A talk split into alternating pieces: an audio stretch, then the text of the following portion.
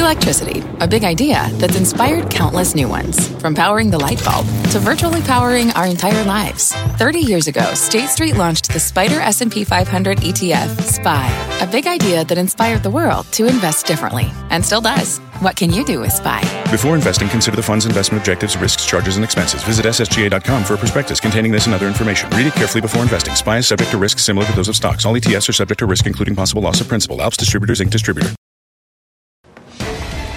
Live from the Nasdaq market site overlooking New York City's Times Square, this is Fast Money. I'm Melissa Lee. Our traders on the desk are Tim Seymour, Brian Kelly, Mark Tepper, and Dan Nathan. Another Monday meltdown as rate shock hits stocks, all three major averages finishing the day deep in the red. Coming up, you'll hear from one long-term bull who says he is now the most bearish he has been in a very long time. Also ahead, a pulse check on the consumer, the three key events coming down the pike that will tell us that the U.S. consumer is alive and well. Plus, a bold call on Bitcoin. One Wall Street firm says the cryptocurrency is about to break out the magic number they are putting on Bitcoin right now. But we begin with another tough day on Wall Street. Stocks hitting the skids as yields headed south, just adding to Wall Street's wall of worry. Goldman Sachs, Morgan Stanley, UBS, Bank of America all out with new notes, raising the red flag on trade tensions hitting the market. So what do we make of all this? This sort of stuttering in the markets based on trade. Well, it's interesting that you're getting some of the macro folks around the street starting to become a little bit more concerned when, in fact, I do think that we've seen bond yields telling us something very dramatic. So 164, we closed on the 10-year dollar holding in. But I think the concern around the rest of the world truly that we're seeing some major contraction. If you couple the PMIs we've had over the last couple weeks, we've got regional Fed surveys this week. We've got a CPI number in the States, which I do think that the Fed will be closely watching to at least give them something to follow through behind in terms of inflation or lack thereof, giving them more cover. Look, the bond market is concerning. When you look at European banks trade down 8.5% over 7 sessions, and you can make an argument that the real structural problems in the global economy exist in Europe, not in China, that's reason to be concerned. Yeah. Well, I think it's interesting. It wasn't about a fortnight ago everybody was concerned about. That's 2 weeks to you guys on the metric system. But it was 2 weeks ago that we were worried about the Federal Reserve not cutting rates enough. Now, all of a sudden, we've got bond yields at lows, and everybody's concerned about a recession that's out there. Now, I do think that there's some justification to this concern about this global slowdown because it's continuing to go on. To me, what's going on in this market right now is people are pricing in a prolonged trade war that goes on past the election, and that's going to drag on growth, and it's going to drag on growth globally, and then it's hitting the hot spots, Europe being one of them, Japan banks being another one of them, certainly China, and then Hong Kong. I mean, within that fortnight span, BK, we got the additional 10% tariff tweet. Right. We got also some weak data out of Europe, and so that all adds up to those mounting global concerns. Yeah, I mean, there's huge global concerns. And quite frankly, I was really convinced that we were going to have some sort of a trade deal done by the end of this year. I thought Trump was slow playing this thing. He wanted to get a couple rate cuts in before he signed off on any trade deal. And the way I'm feeling right now is now China is in a position of strength. They have the ability to slow play this all the way through the election next year. And we might not even get a trade deal at that point. So, trade matters for manufacturing. Manufacturing matters for profits. And profits matter for jobs and CapEx. So, it's all an issue right now. Yeah, and I guess the big issue, if you're watching this show because you care about the stock market, is that the S&P 500 is basically flat year over year. Last August, it was trading at very similar levels, and we have a situation where we're seeing one step up and two steps and sometimes three steps back as far as what the ability is for the S&P 500 to make some real progress here. So we talked about last week some of these incremental new highs that we've seen since January of 2018. The real problem that I see is that every time you want to try to buy that breakout, you get a flush lower. We've had a 7%. We've had a 12%, and we've had a 20%. Now, there's been great trading opportunities to buy those lows, but the longer this goes on and the longer these issues are existing as far as what we're seeing in other risk assets, most notably yields, the risks of buying those lows increase fairly dramatically. It's just that simple. I think you're right. The question is there a headline out there that gets you to change that view, Dan? And we've been in a place where the trade headlines have been enough. Obviously, the Fed has been a major supporter. If you think what got us really to the highs after that June low was set June 3rd, it was really probably the Fed. Mm-hmm. But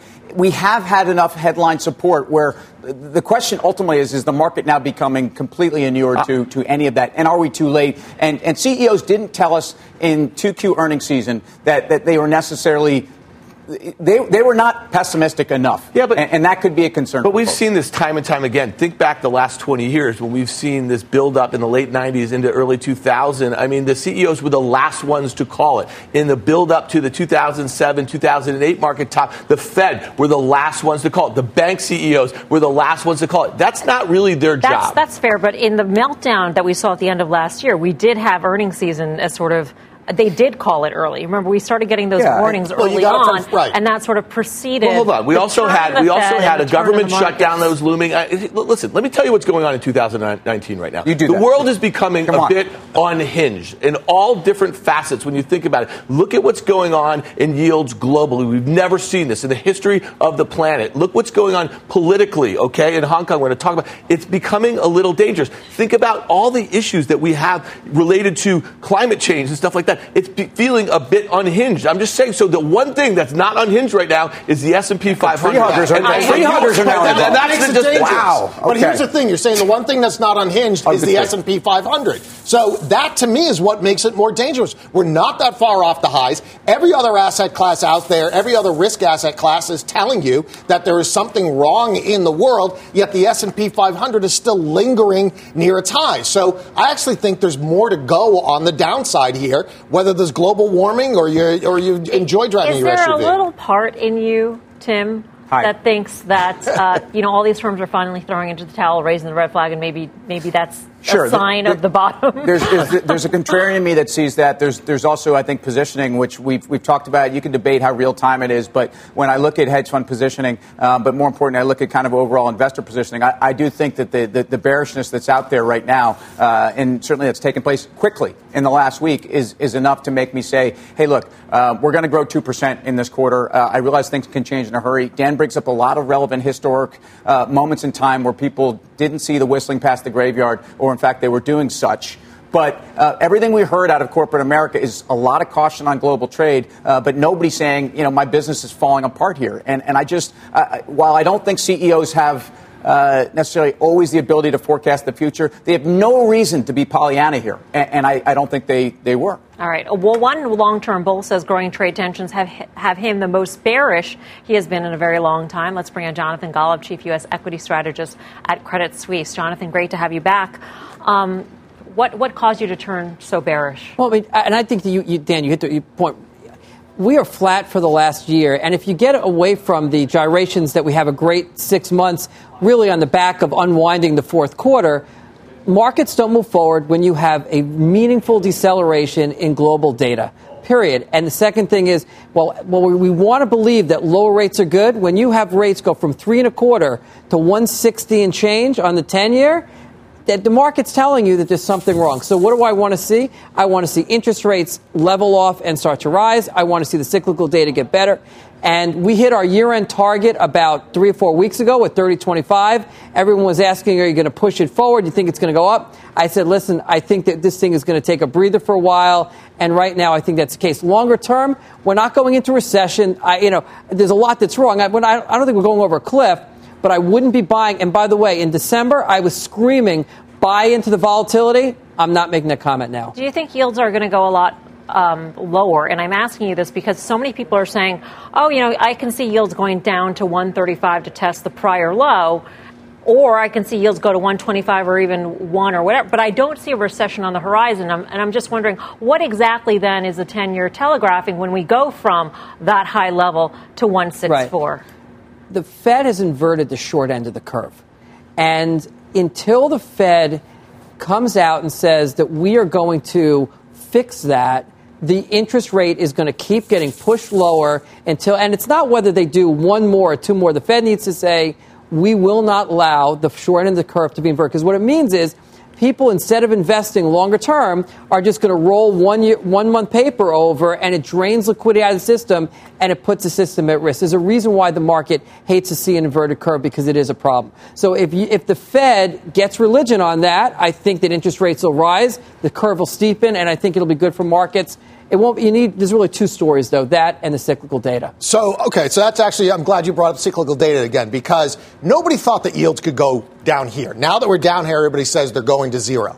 What happens is the sequencing important. So do we need to get good cyclical data and then yields rise? Or can the yields rise and give us a signal that things are getting better? It's a great point. But I think that if the Fed were to let you know that they're actually – this data dependence means that they're day trading the economic data like we are. No, what they need to say is we are going to fix the curve. That we ultimately – and you can't have the futures market saying they're going to move 3.5 and them saying, well, we'll see how it goes. And so if they get religion on that, I'll tell you right now, the 10-year is going to move up and bond investors are going to lose money. Short of that, I think it's going to continue to be here or lower. What is religion in the context of the reality of Jerome Powell? Is it 50 basis points in September? Right now, there's almost no acknowledgement that the short end of the curve is being inverted because they're holding the overnight rate way too high. And so it does. They don't need to say we're doing 3 or we're doing 4. What they need to say is this is an important part of our objective. If we believe we're going to defend this. Well, it's not only defend, but if we want to see growth in the economy, we can't have an inverted short end of the curve. And that's important to us. Mm-hmm. If they say that tomorrow, I'll tell you right now, you're going to get a pop in yields, and they don't need to move at all. So eventually, but in the near term, they don't need to. I'd like to forget the Fed for a second, because I actually think that the market's an atheist right now. The market doesn't believe the Fed. I think the Fed's rendered itself irrelevant. Your stock picker, your strategist, in this environment where we stay at 165 or we go to 135, there's certainly been some sectors that have outperformed and have traded, and there's been multiple expansion here. So where is it? Well, I kind of think about the market as having three buckets. You have a growth bucket, and how many growth stocks in the S&P 500? 35 of them. It's a really narrow list.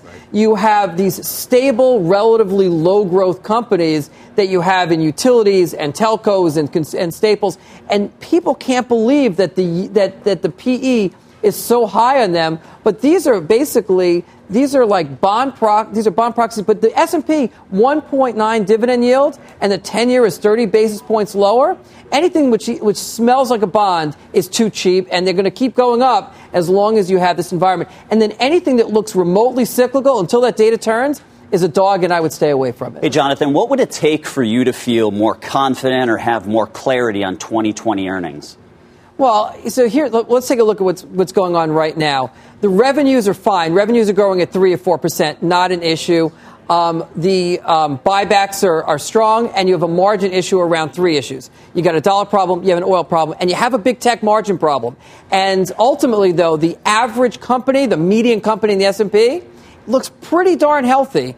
Next year, I think, if we assume that the dollar goes away as a headwind in oil and some of these big tech issues go away, I think we'll be surprised. But the market's not paying attention to the earnings story right now. It's all this other stuff. Have you ratcheted your target down further?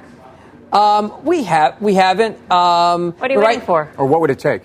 What would it take for me to? You're the most bearish you've been in however long. Yeah, So here's my optimism, or why I have it. If we look out 18 months, and we were talking before about where what's the upside case? The yield on the S&P, dividends and buybacks, is like 3.8. The S&P is so cheap compared to bonds that when you get investors buying stocks for yield instead of bonds for yield, I think ultimately the valuation of the market has to go up, but you have to wait. And listen, if you said to me 2-3 years out or 18 months out, sure. I just don't know how much longer the cyclical data is going to stay weak, and I don't have to be early on this one. But if you said to me a year and a half from now, the stock market's going to be higher than this. All right. Jonathan, good to see you. Thank you, Jonathan Golub of Credit Suisse. What do you think about this TINA valuation for the market? Well, it does make sense. And when you think about it, I think the yield thing came into play really hard when we saw this dramatic drop in the 10-year so quickly.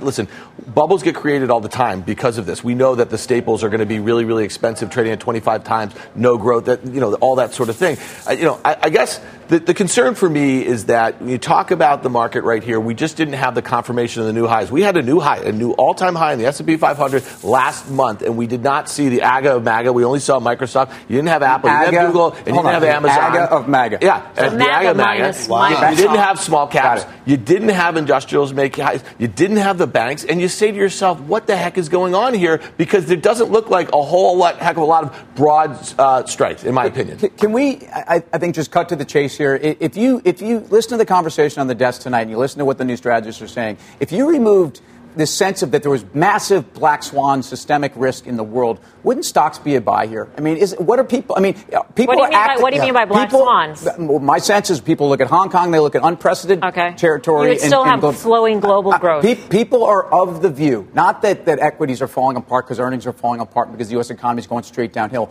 They're looking at these other factors and they're assuming there is a black swan on the horizon, not looking at fundamentals as they are right now. All right.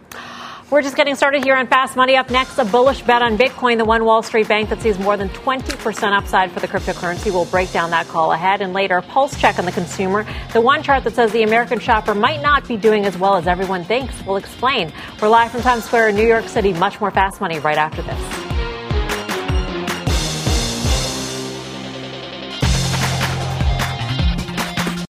Wouldn't it be great to have all your investment and retirement accounts in one place? Yahoo Finance, our sponsor today, makes it easy. I use it to put my investment account and 401k accounts into one hub and get expert tips that help me confidently manage my money. For more than 25 years, Yahoo Finance has been the brand behind every great investor. Whether you're a seasoned investor or are looking for that extra guidance, Yahoo Finance gives you all the tools and data you need in one place. They're the #1 finance destination, producing a holistic look at the financial news cycle, including breaking news, original editorial perspectives, analyst ratings, independent research, customizable charts, and so much more. Securely link your brokerage accounts for a unified view of your wealth, including 401k and other investments. A comprehensive perspective is what sets apart great investors, and it's how Yahoo Finance ensures you have the insight to look at your wealth in its entirety. For comprehensive financial news and analysis, visit the brand behind every great investor, yahoofinance.com. The #1 financial destination, yahoofinance.com. That's yahoofinance.com.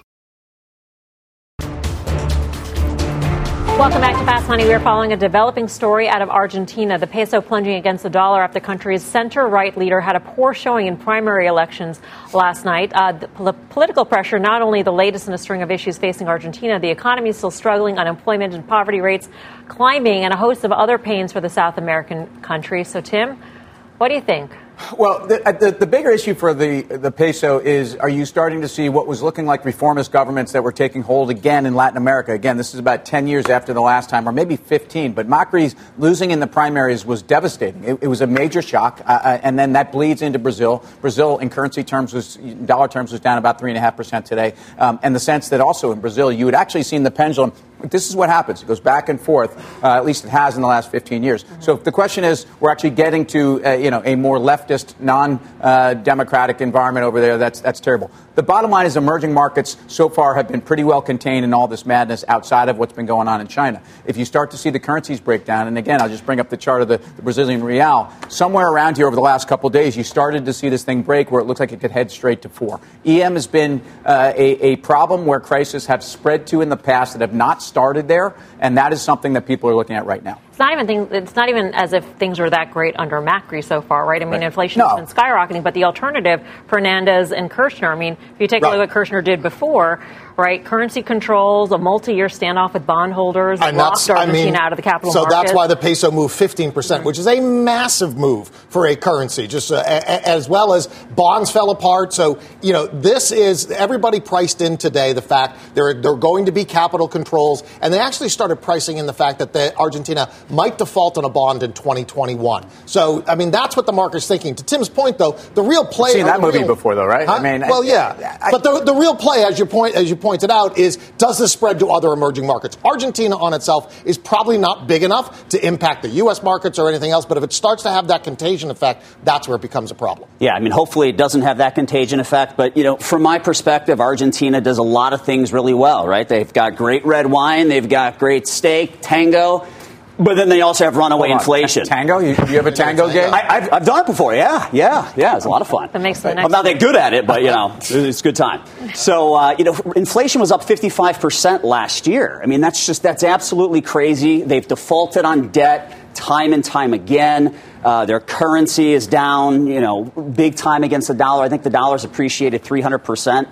Versus the peso over the course of the last 3 years. So just not a place I'd want to have any money right now. All right. Well, whenever we talk about currency instability or potential devaluation, we think of Bitcoin, of course. And today, Goldman Sachs had a big call on Bitcoin saying that Bitcoin will run 23% higher in the short term with an even bigger potential down the road. And that run would take Bitcoin right to around 14,000 in the short term. So What do you think of that call? So I like the call, but I am a bit concerned about the Bitcoin market. So I do think we actually have one more leg. And generally in Bitcoin and other commodities, kind of this last leg of the rally is usually a pretty big, powerful trade. What concerns me about Bitcoin right now is we're not seeing the address growth. So the reason why I look at that is because that's fundamentals. That's new money coming into it. So we really need to see that address growth. What's been going on, Bitcoin's been trading right with gold for the first time since I started talking about it in 2013. Macro players and other investors are actually using Bitcoin as a currency hedge. So that's starting to happen, but it's pure speculation. We need to see some buyers come in, some real buyers. So Beeks, it seems like that Bitcoin has just kind of owned the entire crypto asset space in the last year and a half or something. Are you seeing this massive shift? Because this move has been really substantial. And the fact, one of the bull cases, I kind of think back to 17, I can't even remember what they were, but it was, other than momentum, was that it was uncorrelated to traditional risk assets. So are we seeing that play out? Is that why we're seeing the ability for this move to kind of stay put because macro players are trading it? Yeah, I mean, this is the perfect storm for Bitcoin. You have multiple currencies around the world breaking down at the same time that institutional investors are actually embracing this asset class. So the combination of those two things have funneled all the money into Bitcoin. That's why Bitcoin's outperformed so much in this environment. Look at gold. And so I don't want to take the focus off of Bitcoin, but I do think that the original Bitcoin was gold. And if you look at the break of 1,500 today, and for someone that for the 2.5 year resistance we kept running into around 1,350 to 1,400, definitely wrong there. And now it's time to go the other direction. There's no question that the market is using gold as that proxy. 1,700 will certainly be challenged. And if you like gold, you probably like silver more because on a relative value of the gold silver index, it's massively outperformed and silver is underperformed. All right, well, you can read more about Bitcoin on our website, fastmoney.cnbc.com. I'm Melissa Lee. You're watching Fast Money on CNBC. Here's what else is coming up on the show. The Big Gamble. Tensions on the rise in Hong Kong. How will it impact gaming revenues in neighboring Macau? We're rolling the dice on China. Ahead. But first, the Cannabis Countdown. A pair of pot stocks putting out results this week. We'll break down what you can expect from Tilray and Canopy Growth when Fast Money returns.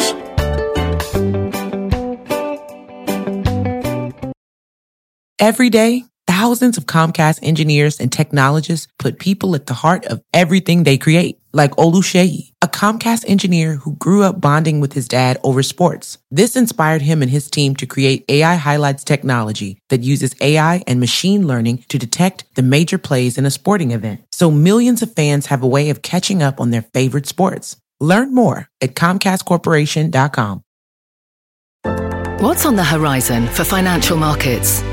At PGIM, it's a question that over 1,400 investment professionals relentlessly research in pursuit of your long-term goals.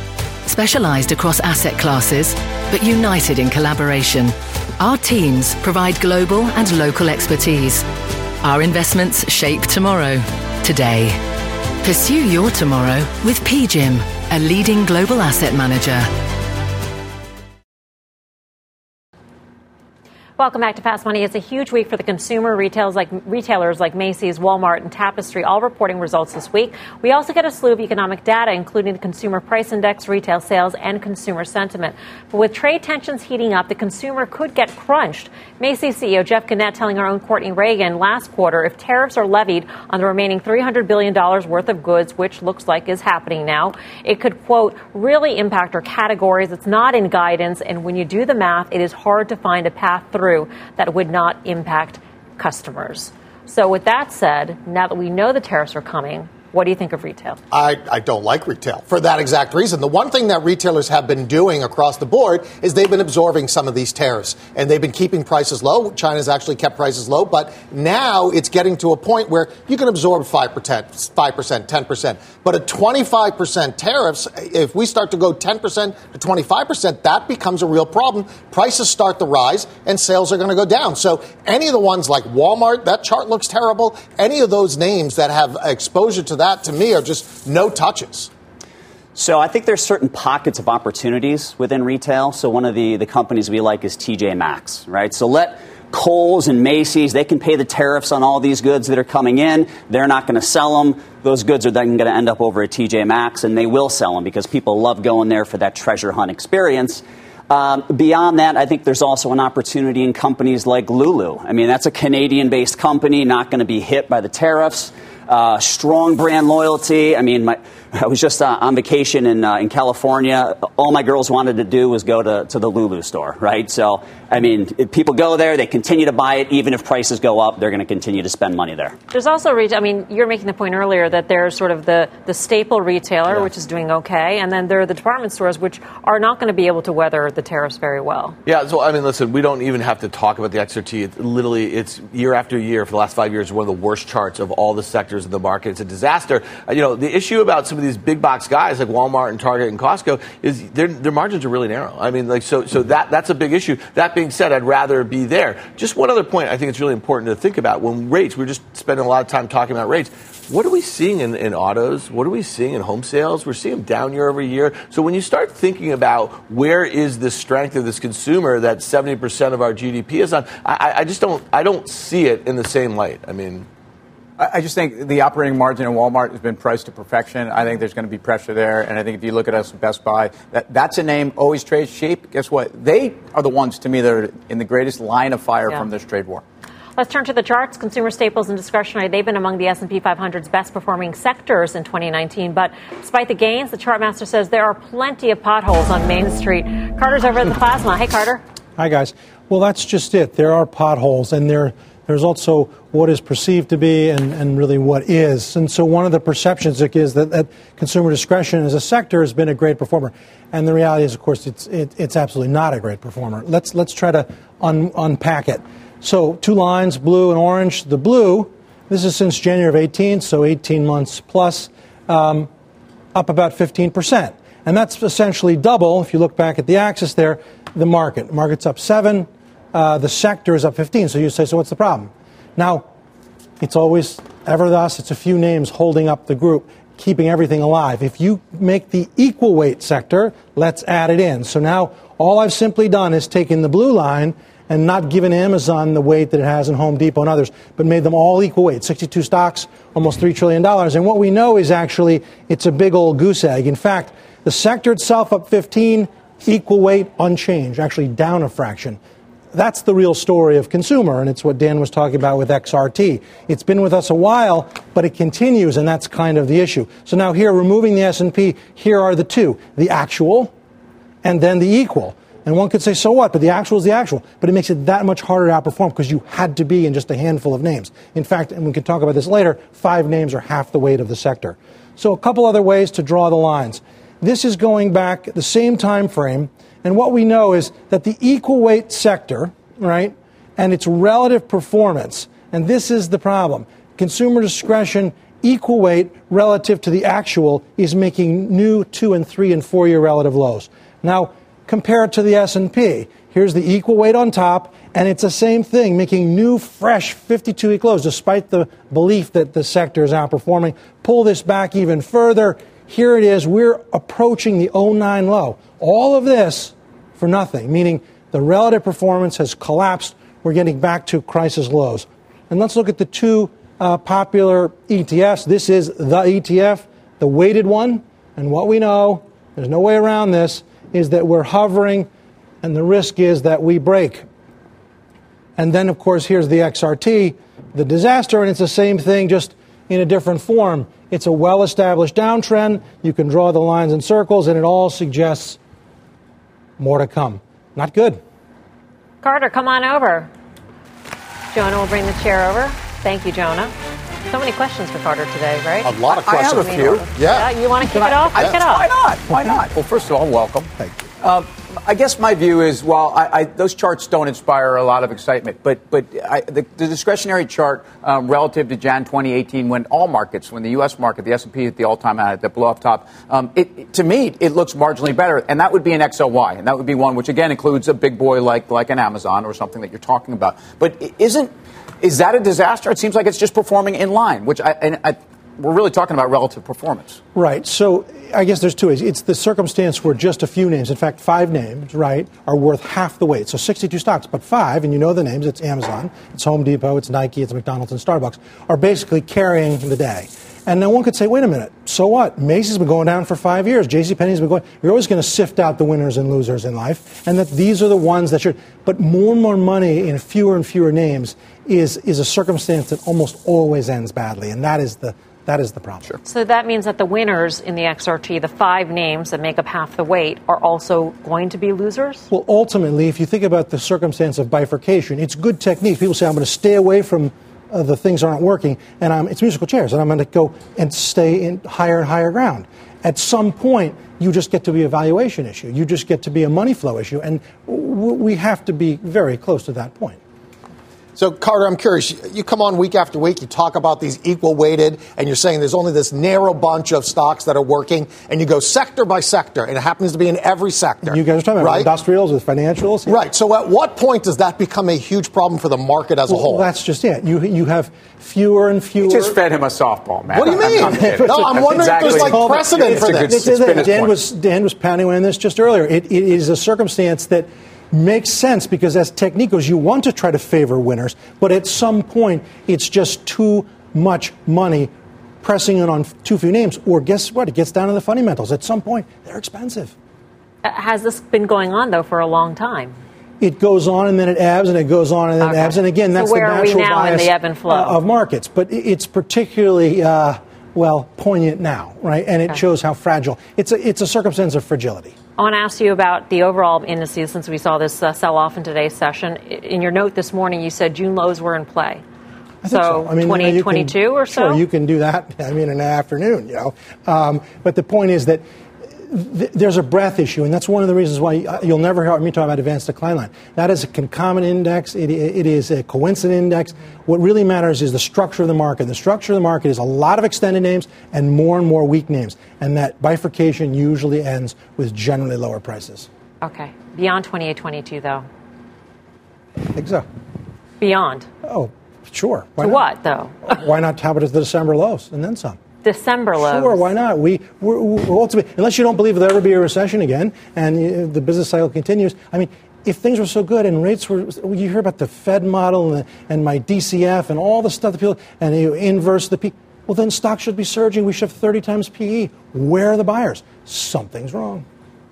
Carter, thank you. Thank you. Mr. Sunshine here. Carter Braxton Ward. You made some good points, though. December lows. Yeah, I would just make one point. So think about it. So farmers got the hardest hit, right, from this first round of tariffs that went in through last year. So now we're really starting to focus on the consumer here. So farmers got a bailout. Farmers got this really nice socialist chunk of cash that our manufacturers, right? We're paying for these tariffs, and then they got the money. So then pretty soon, consumers, they're going to need a bailout, right? And we bailed out consumers before. So if we keep ratcheting up these tariffs, are consumers going to get a bailout? And what do you think that means if we're just have these tariffs on $600 billion? Well, wait. Tax cuts. Well, first of all, if anything, I would be more worried about corporate America. Yields actually have to go to zero and below. This is how it all starts. If anything, the place where there's an issue when slow growth, the first place you're going to stop is actually that triple B tranche of debt that will very quickly turn to junk. Some of it, if you get a lower growth bump. So the falling angels is a dynamic. But back to your S&P, look, 2825 is the 50-week moving average. There's very good support there. Does not mean that has to hold. And in fact, your next spot is probably 27.25. All right. Coming up, more on today's sell-off. We're drilling down on the tech wreck. One options trader just made a $2 million bet that tech's troubles are just getting started. We got the details ahead. And later, Hong Kong on high alert as massive protests intensify. The one sector that could get hit hard as demonstrators dig in. Stay with us. Fast Money's back after this quick break.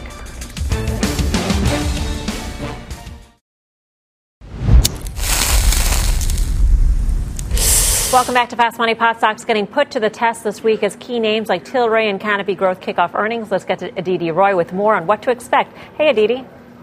Hey, Melissa, and both those companies have very different tasks at hand with those earnings. One factor favoring top-line growth at both companies, Canadian adult use sales were up 22% in April and 15% in May, month over month, as more stores opened in the country. It'll be a lot tougher for those companies to blame friction in the space for lagging sales revenue. You may remember last quarter, Canopy Growth reported a decline in revenue from gross adult use and medical cannabis sales in Canada. Tilray will likely be talking about domestic sales in Canada, but also pointing to international investments. The company just announced it is increasing its cultivation capacity in Portugal. We'll see if that folds into the guidance. We'll also look for any comments on Tilray's investment in the U.S. CBD space. The company's been partnering with Authentic Brands, which is behind Nine West and Juicy Couture, among other brands. We'll see if Tilray has any color on the types of CBD products and timeline we can see those things roll out from that deal. Canopy Growth, though, has its own challenges, given that last quarter was rough. And this is the first earnings call after the ouster of co-CEO Bruce Linton. The numbers Canopy will report will reflect Linton's last quarter with the company. Mark Zakulin, who's now sole CEO, will likely set a tone of fiscal discipline, a slowdown in acquisitions, and a focus on the local market. Morgan Passia of Poseidon Asset Management also tells me he'll be watching margins for both companies, because if they're having to cut prices to get shelf space, that would have a margin impact. Melissa, back to you. Aditi, thank you. And before we get into this trade, I want to mention that Tim has a cannabis ETF, CNBS, and for disclosure purposes, all the components are listed on our website, fast.cnbc.com. So, Tim, in terms of declines that we saw last quarter in adult use marijuana, was that mainly because there wasn't enough supply available? Yeah, I think there was issues in rollout. Our last segment was called Potholes on Main Street. I mean, this one could be called Potholes in Potland. I mean, main holes, excuse me, main holes on Pot Street. And with what was going on in Canada, I don't think it's representative of really what you have. If anything, what we learned from Aurora and Afria, who have already reported, they're the first two big heavyweights who have reported, that actually there's been a slight surprise to the upside. Some people actually feel, first to Canopy, that we're expecting somewhere around 110 million Canadian as their top line number. Maybe there could be a little bit of weakness there. The most important thing for Canopy right now is gross margins, based upon how they came in at 16% last quarter. People want to see them up around 23%. Aditi talked about the change in leadership. Look, I think there's a major driver for this company for them to articulate exactly who is going to be taking the helm. And most likely, it's going to be someone who has a very large CPG background, which is what this company is, just like their parent in Constellation Brands. So I think Tilray is a story of many different, very interesting strategic global partnerships. She talked about the Authentic Brands. I think the Manitoba also acquisition will be one that starts to show some returns. I think, frankly, in Canada, Tilray lags badly the other big boys. So you want to see what's going on. This Portugal deal, I think, is one that's very interesting. That is playing into their distribution into Germany, which people are very excited. And let's remember that they're also partnered with Novartis, ABI. So they have these strategic partnerships by big consumer players. Are supply concerns exacerbated by CanTrust and the finding that a second facility was not properly licensed by Health Canada? Well, I think in the short run, the answer is I don't think we know the answer to that, but there's no question that this has been a major disruption, and the corporate governance around this is something that's given all investors pause, and it's affected all of them, even though I think different companies, and this is why you really need to do your work, folks, because corporate governance risks are a big deal. Demand in Canada, and again, this is not why you're investing in the sector, and again, 25 times EV, EBITDA for Tilray is not a valuation that even makes sense. It's the global footprint. It's what these guys are doing in the U.S., and I think that's what people are focused on. Coming up, escalating protests in Hong Kong threatening one big group of stocks. We'll tell you how to trade this move, plus tech, still the best performing sector this year. But one trader just made a $2 million bet that the hot rally is about to cool off. We will lay out the trade much more fast right after this.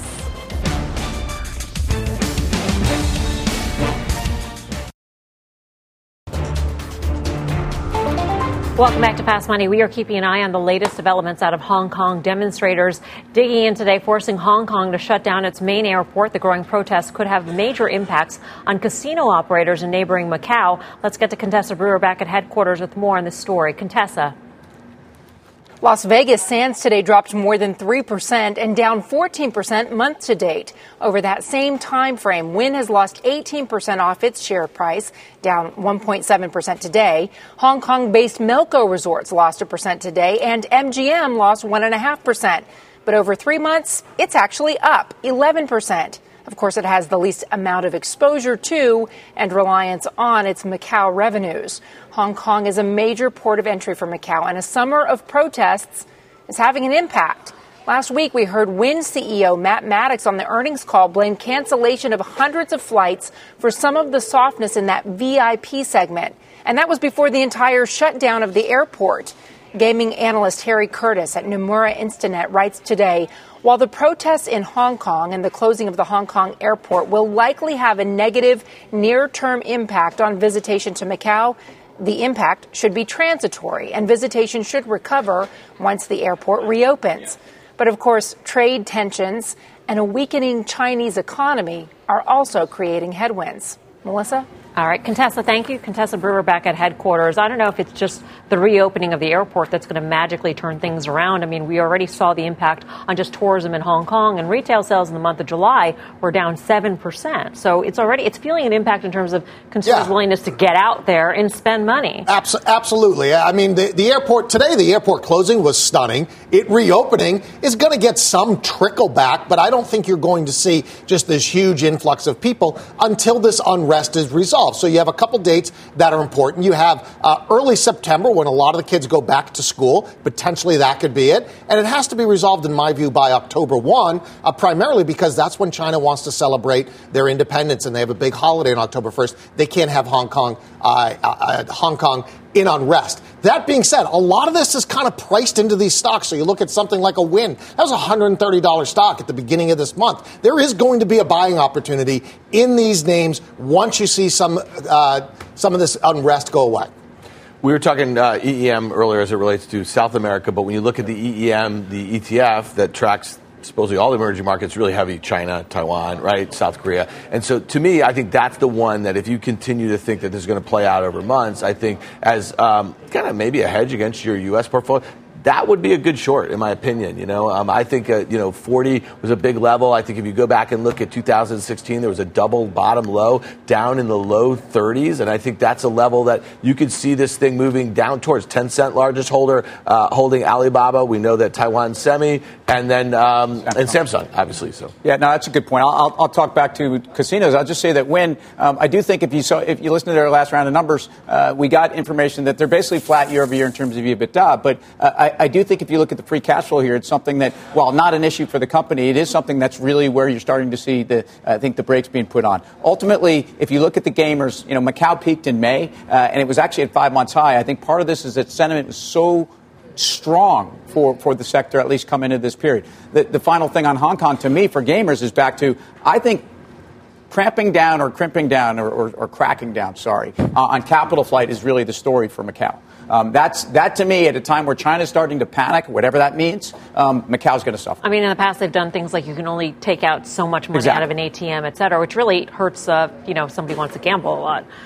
Yeah, so when we talk about taking money out of the ATMs, gambling, I think the casinos with the VIP exposure are going to get hit the hardest. So I'd be avoiding Wynn. I do like Las Vegas Sands here. I think there's a great opportunity on the pullback. They focus more on that middle-class gamer, right? And we want exposure to the rising middle-class consumer in China. I think Las Vegas Sands a great opportunity right here. All right, coming up, tech getting slammed in today's sell-off, and options traders are betting the pain is only just beginning. We'll break down the action. Plus, take a look at our Cramer Cam. Jim is sitting down with Take-Two CEO Strauss Zelnick. Be sure to catch that full interview on Mad Money coming up at the top of the hour. We're live at the Nasdaq in Times Square. Much more fast still ahead.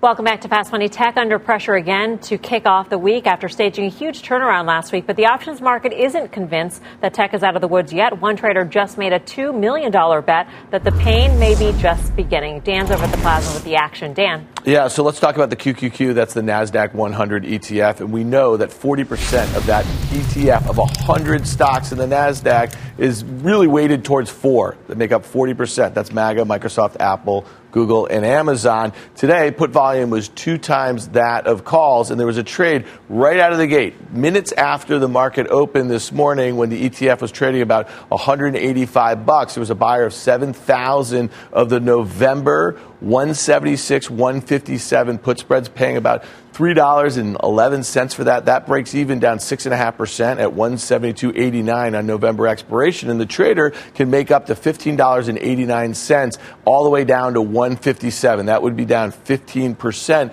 from the trading level here. And one of the things, when I see a trade like this, I don't know if it's a bearish bet. Maybe it's more like a hedge against a portfolio of some mega cap tech stocks, but it's at least interesting to look at because, you know, from the chart standpoint, here's the 1 year chart here and look at this uptrend that's been in place since the December lows. If I was Carter, I might be saying, you know, drawing a couple circles here and saying this is some pretty important support here. I just want to draw another line. This was all last year. It was this really steady uptrend, a series of higher highs and higher lows. And once it broke, we know that we had a 20% peak to trough decline. I'm not saying that's going to happen again, but I think if you live through that, you might be cognizant of the fact that it could happen again. But let's go to this chart. This is since the lows in 2016. And what I think is really interesting is that this was massive support all the way from the lows in 2016. And when it broke it last year, we had a meaningful break. But what happened here? This trend line has now, which was support, is now resistance. And in these two highs, we have failed over the last year to break out above that prior level here. So to me,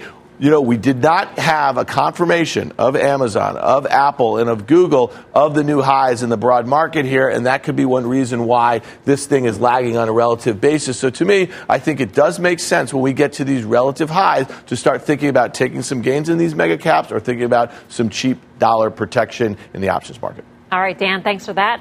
Dan Nathan. For more Options Action, check out the full show this Friday, 5:30 p.m. Eastern Time. Up next, Final Trades.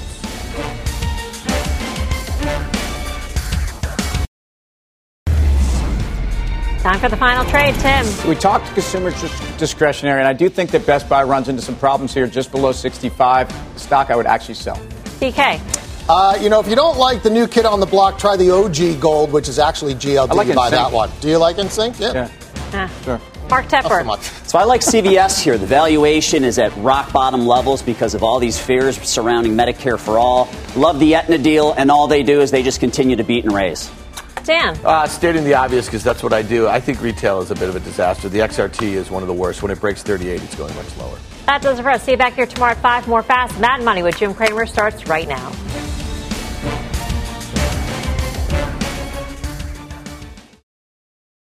This podcast is supported by FedEx. Dear small and medium businesses, no one wants happy customers more than you do. So you need a business partner just like you. Like FedEx, who understands your passion for serving your customers because they have the same commitment towards you. That's why FedEx offers you picture proof of delivery, packageless and paperless returns, as well as weekend home delivery to 98% of the U.S. on Saturday and 50% on Sunday. See the FedEx service guide for delivery information. What's more, FedEx Ground is faster to more locations than UPS Ground. Trust FedEx for timely deliveries. See what FedEx can do for your business. Absolutely, positively FedEx.